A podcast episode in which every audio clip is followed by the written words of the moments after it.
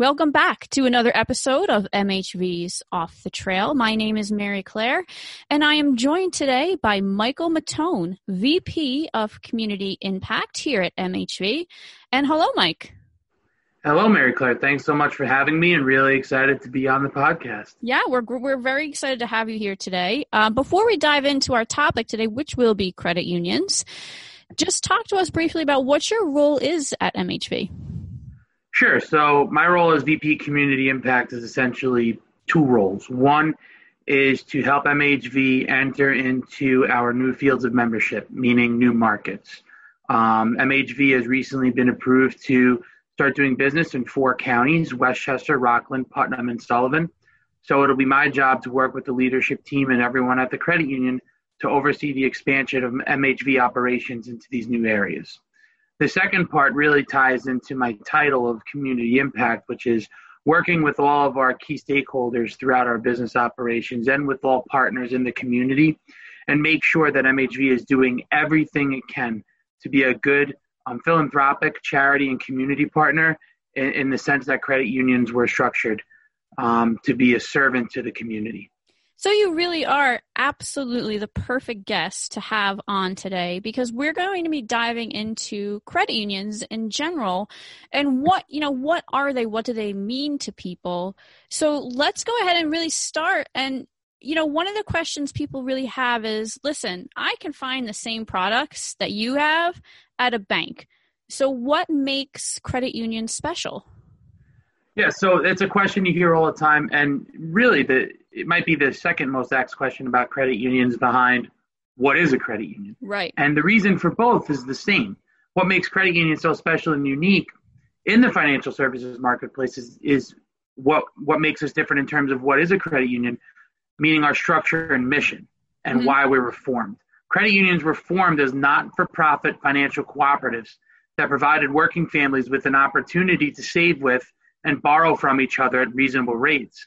Right. And credit unions uh, were founded on seven cooperative principles. If you don't mind, I can just list those to, uh, yeah, for definitely. you right now. Yeah. Yeah. So the the cooperative principles of credit unions, which makes us you know different and unique from banks and any other entity in financial services, are voluntary and open membership, mm-hmm. uh, democratic member control, member economic participation, autonomy and independence, financial education, training, and information, cooperation amongst cooperatives, and concern for the community.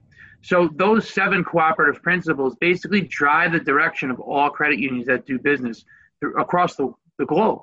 Right. And because of the structure of being open membership, mm-hmm. controlled by the members. So if you open an account at a credit union, you're a member owner.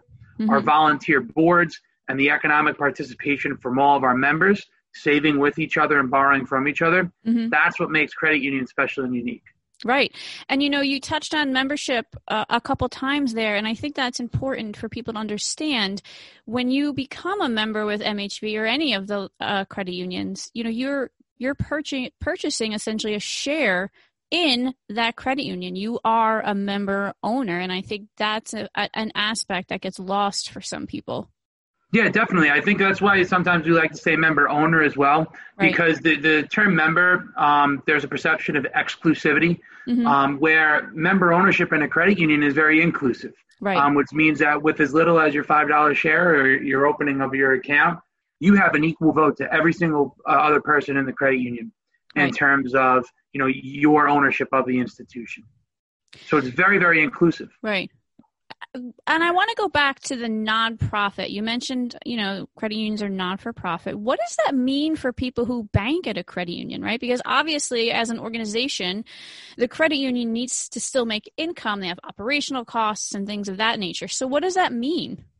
Yeah, so that is definitely a key differentiator that confuses people after you start to explain what credit unions are. Right. Um, as a member owned financial cooperative, um, which is really what a credit union structure is it's not a charity that relies on donations and fundraising right. to run operations like you'll see with other charities um, and 501c3 organizations. Uh, credit unions manage their operating costs and other costs, as well as generate revenue streams um, through products and services they provide. Mm-hmm. People who bank with a credit union are the owners, like we had talked about. So essentially the deposits and loans that come in and out of the credit union through each member kind of act almost like a recycle symbol. Okay. Where, you know, as, as, the money kind of flows in and out of the credit union, that's the circle in which the, um, the money moves in. And a piece of that goes towards credit union operations to move the money from one place to the other. Right. If you think of a bank, it's more structured like a funnel mm-hmm. where a lot of money gets funneled in at the top. And then after all of the um, profit margins and other um, finances that have to get pushed right. out to shareholders, mm-hmm. you know, private mm-hmm. outside investors of the of the bank, you know, that little bit of you know what's left at the bottom of the funnel is what comes back to to, to their customers to the customers right right and and that probably ties back to what you had mentioned earlier about autonomy being one of those aspects of, of credit unions in the sense that when we look at larger national banks those are owned by shareholders so you know the people who bank at those institutions i would guess are, are losing some of that autonomy then is that what you mean yeah, you know, there's no outside investment in a way that there is in a bank. You know, right. there's not people who aren't uh, customers. You know, people who you you can have ownership in a bank and not be a customer, right? right? And that's not the case at the credit union. And the way that they're structured as for-profit organizations, there's continual pressure to grow operating margin, uh, mm-hmm. to, to, grow uh, margins, right? Lower operating expenses, um, generate more revenue, right. drive up those stock prices. That's really the goal of a for-profit company, public company. and um, because credit unions don't have that pressure, we can offer products and services at more reasonable rates. Right, right. So now let's look at a credit union as compared to a community bank. Um, you know, is one better than the other? So again, you know, that depends on perspective. The key difference right. between credit unions and community banks, again, is the structure. Mm-hmm. You know, community banks, unlike large commercial banks and multinational banks, um, they're chartered to build and, and build to serve the local community. Right. Um, but community banks are either publicly traded or they're privately held, mm-hmm. and they're for profit. Where credit unions are member owned and not for profit. Mm-hmm. Another big difference is a board member of a community bank is compensated where credit union board members are volunteers. And right. we talked about that as some of the cooperative principles. Mm-hmm. and again, with a community bank, you you can have an account. You're not an owner of that bank. Mm-hmm. Um, again, offers similar types of products and services. Um, community banks are much more involved in local communities than large right. banks right. typically are.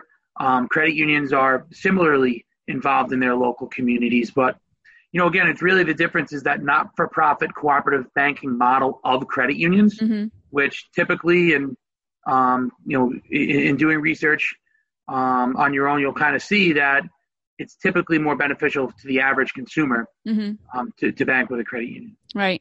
Now, there's been a lot of change in the financial industry um, in recent years. Do you see the position of credit unions changing? Are they becoming obsolete? Are they becoming more important? Yeah, I, I feel like a lot of industries get caught up with, you know, in this technology age, the old way of doing things is going to become obsolete. Right. Um, I feel like credit unions are actually becoming more important because mm-hmm. there's an increased realization in this technology age and information age. Um, there's an importance of strong local economies and mm. doing business with mission-driven organizations. Absolutely. And and when you look at how credit unions um, are built. And one of the seven cooperative principles is concern for the community. So part of the structure and formation of credit unions is to be mission driven right. and to give back to you know your local communities and help you know build and drive local economies. Mm-hmm. Um, it makes us as credit unions critical to the vibrancy of communities.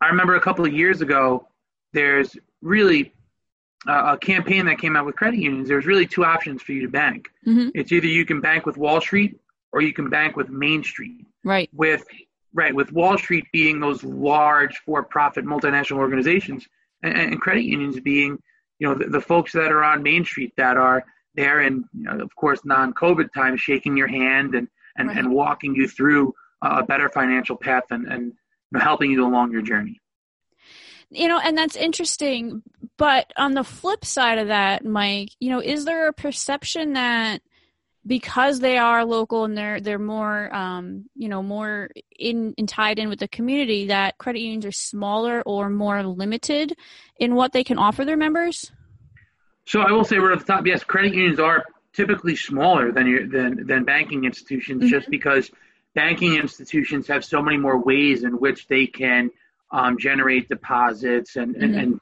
um, and capital but uh, to, in today's world there's so many things that can be done um, technologically that overcome any limitations, real or perceived. Mm-hmm. Um, most consumers who research the benefits of credit unions see that you know they have plenty of technological offerings that allow you equal access to your accounts mm-hmm. than our competition. Right. Um, many credit unions are part of cooperative ATM networks. Again, talking about cooperation amongst cooperatives, one of those principles.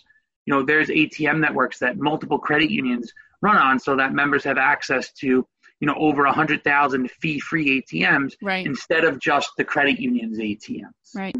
Um, that idea of the banking relationship mm-hmm. and the principles of de- democratic member control and members' economic participation.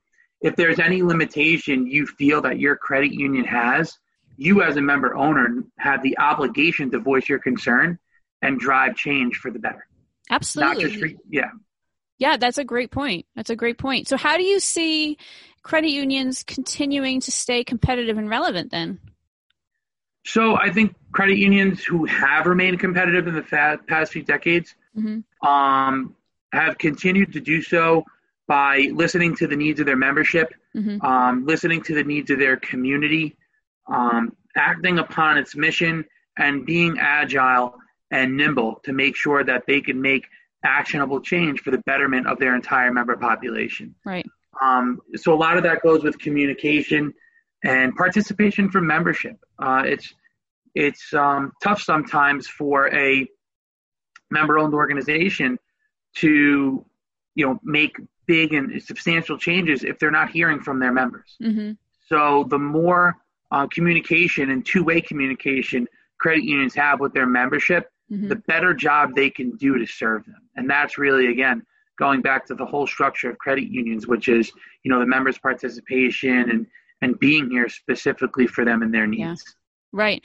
And, you know, I think you you spoke about being nimble and agile and, and being able to adjust to a member's needs. And I think that has never been more relevant than in the past few months and how quickly credit unions were able to adjust and adapt and continue to serve their communities. Whereas, you know, if you look at national banks, that's obviously a harder pivot for them to make just simply because of size.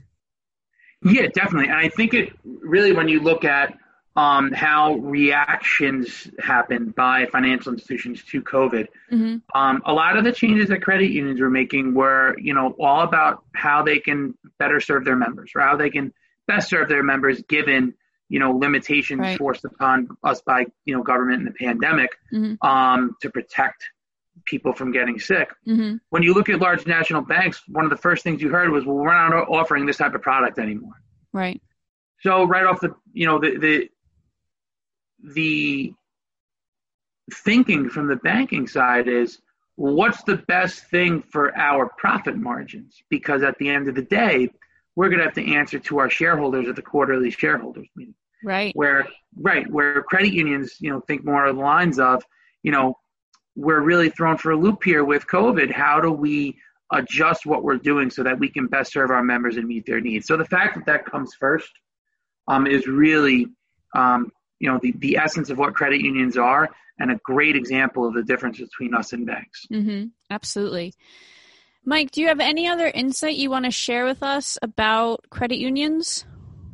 Yeah, I, I, think that the biggest thing is that there are many resources out there for people to learn more about credit unions. Um, smarterchoice.org, um, any local credit union website, just like MHV's website. Mm-hmm. And then a lot of credit unions have people who are more than willing to sit down with you and talk to you about, you know, the, the, the individual credit union itself, right. its history, its purpose, the products and services it, it, it provides. So, again, talking about that participation, if anyone is interested in learning more about credit unions in general, just reach out to your credit union or reach out to a credit union in your community if you're not a mm-hmm. member yet and just ask questions about what the credit union is about, who they mm-hmm. serve, what type of community programs they're involved in. And um, the more research you do, the, the, the, more information and insight you'll receive um, to help really get an idea of individually on how your relationship with a credit union would benefit you. Excellent, excellent. Thank you. We um, thank you so much for being on the show. This was very informative. Um, I work at a credit union, and you helped me learn some new things. So thank you, Mike. I appreciate it. Yeah, no, I'm I'm I, am i am a, a self-proclaimed credit union geek, so I'm always happy to, to to talk about the credit union structure, and I hope the listeners enjoyed uh, somewhat of an education se- uh, session on credit yeah. unions, and everyone listening can always reach out to me and ask me if they have additional interest in learning about credit unions. I can go all the way back to the uh, credit unions that were formed in Germany in the mid 1800s that you know made their way over to the United States by way of Canada. So if anyone has free time, give me a call. There's some education for you. Well, excellent. Thank you so much, Mike. And thank you for tuning in today. As always, if you have anything you would like us to cover here on Off the Trail, please email us at podcast at mhvfcu.com. And we will see you next time when we go off the trail.